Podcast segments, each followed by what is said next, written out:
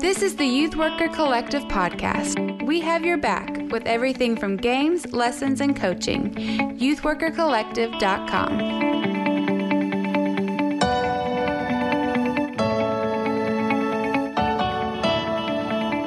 Welcome to the Youth Worker Collective podcast. I am Jeremy Steele, and I'm really excited to talk today uh, with Scott Meyer once again about some youth ministry. Today, we're going to talk specifically about the task of evaluating youth ministry curriculum. You can write your own stuff, but most people are not professional writers.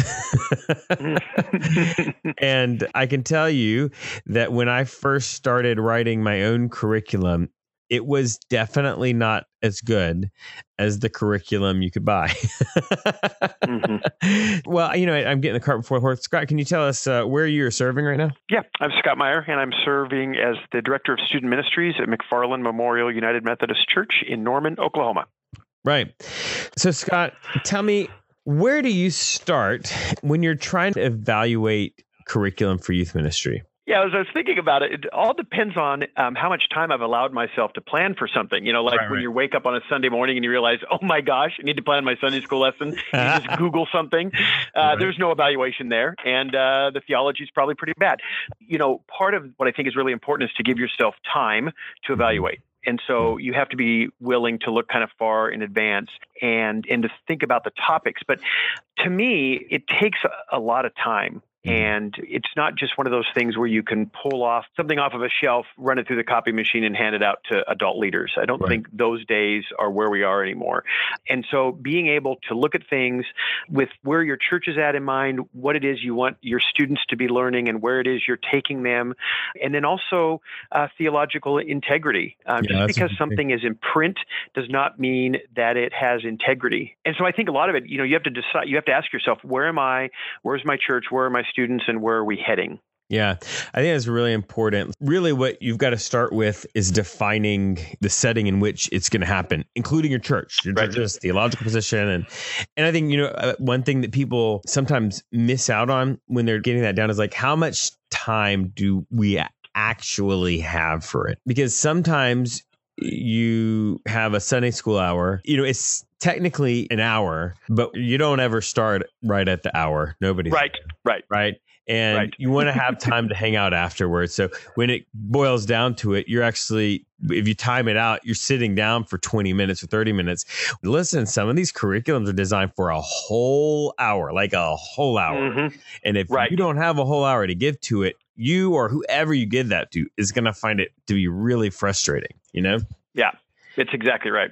And I think the other thing too is you have to be looking at, you know, one of the things I like to do series, but I also mm-hmm. know that say you do a four week series, you might have kids that are only there two of the four weeks or right. one of the four weeks or whoever sees the same kids four weeks in a row. And exactly. so I like to look for stuff that that can both be a standalone and a part of a series so that if you do have somebody who comes multiple times, they can kind of see where it's building. Mm-hmm. But also then if they come on the third week, it's not like they had to be there the first and the second week in order to get the stuff that you want out of the third week. Yeah, and you can tell that in curriculum when you're looking at it. You'll notice if they imply earlier content by saying earlier we talked about that right right exactly not saying yeah. what it was we talked about uh, i call it episodic which mm-hmm. means mm-hmm. it's the same theme but each episode each week is yes. a self-contained unit right?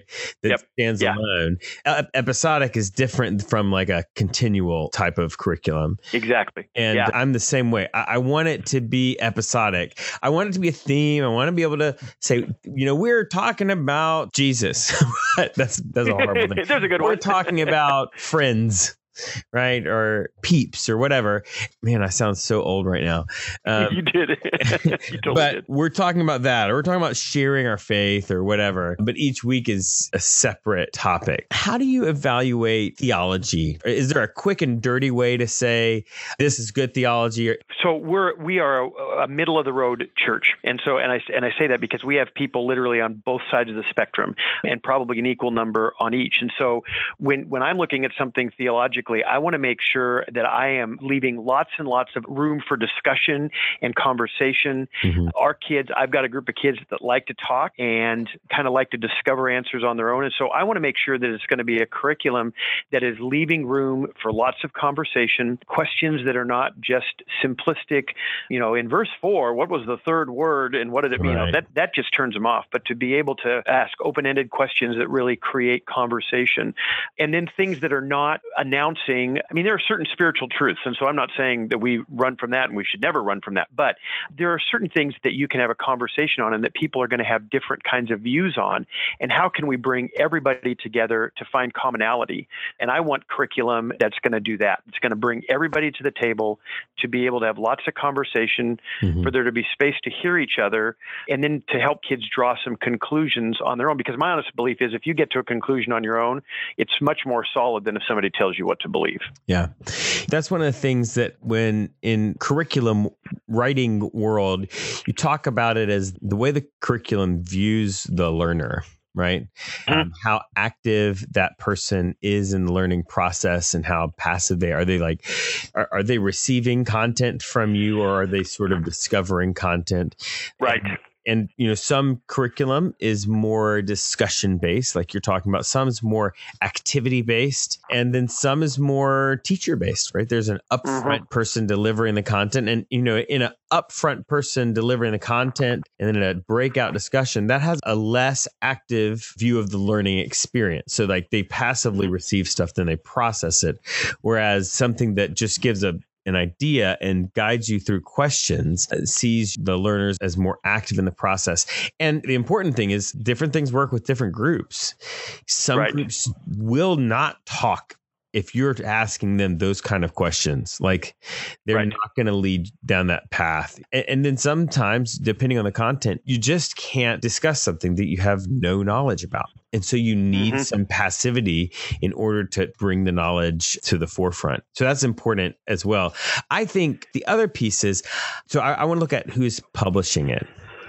Absolutely. Um, and so there are a couple of publishing houses that ha- have a distinctly Wesleyan viewpoint, which is the Methodist tradition. So Abingdon is that, Seedbed is that, and they are really distinctly Wesleyan. Uh, so I look at the publisher and then I look at the author. So, for example, I've written a book slash curriculum called All the Best Questions, right? It's not with a Wesleyan publishing house, it's with Beaming Books and Spark House, but the writer is Wesleyan. It's, I'm a United Methodist elder. So right. I know that that person is not going to be way outside of the bounds of what we think is okay in the Methodist Church. Whereas if you go to a Catholic curriculum or a Southern Baptist curriculum, my eh, like the publishing house or the author is not Wesleyan, my antennas get raised up and I've got to really look at what's going on there right. theologically. Yeah. Eh, how do you navigate that? Well, no, and what I agree with everything, and I'd even read your stuff. See, I think you're an okay author. So, but and no, you're right, and so and it's okay for us to judge that who published it and who is the author.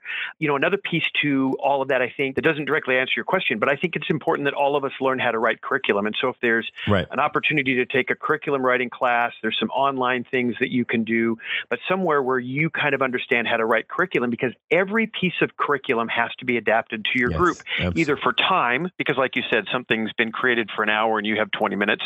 Sometimes it's going to have content that you may not think is appropriate for the age group or for the church or for some setting. And other times you're going to find that, say, you buy a curriculum, it's a three week long curriculum, that you're going to decide then, but you know, I want to draw that out into four or five weeks. And then you're going to need to do some adaptability.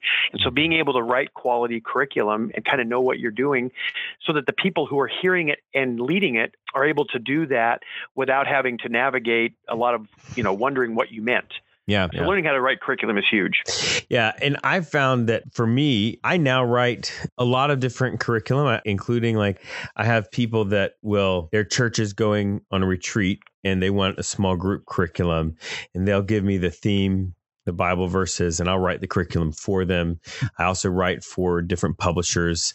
Both you'll see it with my name on it and you'll see it with someone else's name on it, uh, like a just a, a kind of white box sort of curriculum. And but I got started doing exactly what you're talking about. So the way I figured out how curriculum worked is first by adapting curriculum what you're doing in adapting curriculum if you kind of engage critically. And that's i think the distinction you're making is we've got to swap it up.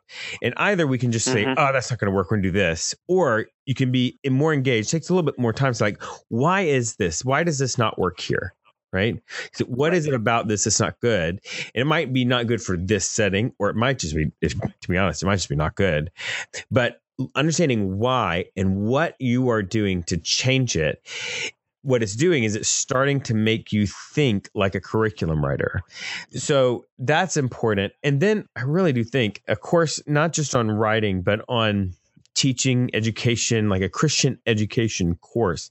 It helps you understand yeah. some of the theory behind things, of how the brain works and learns. Just an education kind of course is really helpful in writing and learning how to write better curriculum.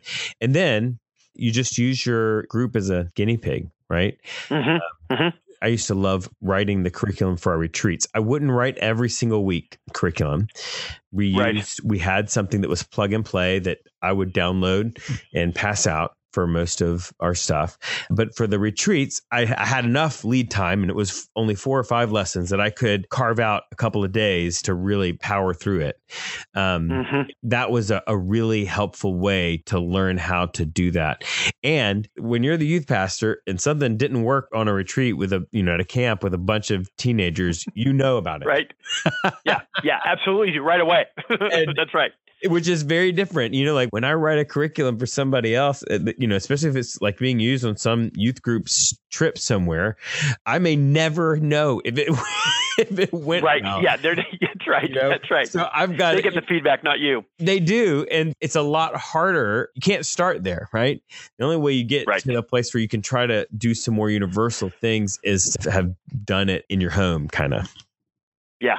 I, you know, another thing that's really important is to ask your colleagues what are they using and what do they yes. think. There's a lot of stuff out there that's packaged to look really, really cool, and everybody's using it, but that doesn't necessarily make it quality. And, and curriculum also has to be user friendly, both for the person who's leading it and for the, the student who's hearing it, mm-hmm. and the small group leaders and the youth pastor and all that kind of stuff. And the days of pulling something off of a shelf and making a copy and handing it out, that's just not good youth ministry. Right. And it takes time. And to be able to plan out in advance what you're going to do is really, really important. Right. And, you know, to that end, one of the things that I love free curriculum. I like free curriculum because there's uh, there is free curriculum out there, and what's nice is you, basically if you're going to have to adapt the curriculum, why should you have to pay a bunch of money for it? Right? Right. And so that's one of the things actually that I love that the Youth Worker Collective and Discipleship Ministry does together is we do a weekly curriculum. We're closing in on a whole year's worth and it's at UMC youngpeople.org slash about slash worship dash theme dash lessons dash for dash youth. but it's worship theme lessons for youth. So that's the idea. If you just Google UMC Young People worship lessons for youth it'll come up but it's series and it's written by all the people that you love from the Youth Worker Collective. You've written some, I've written some. Dave McGee from Church of the Resurrection, Betsy Marvin, all of the greatest hits, right? Are writers here on this curriculum. And it's fantastic and it's free. So it's, you know, the theology is going to be fine. You don't have to worry about anything wacko uh, coming out of this. And it's just solid. It's got an activity, it's got a Bible stuff, it's got discussion, it's got some sort of like icebreaker. It's like the kind of big components that you need.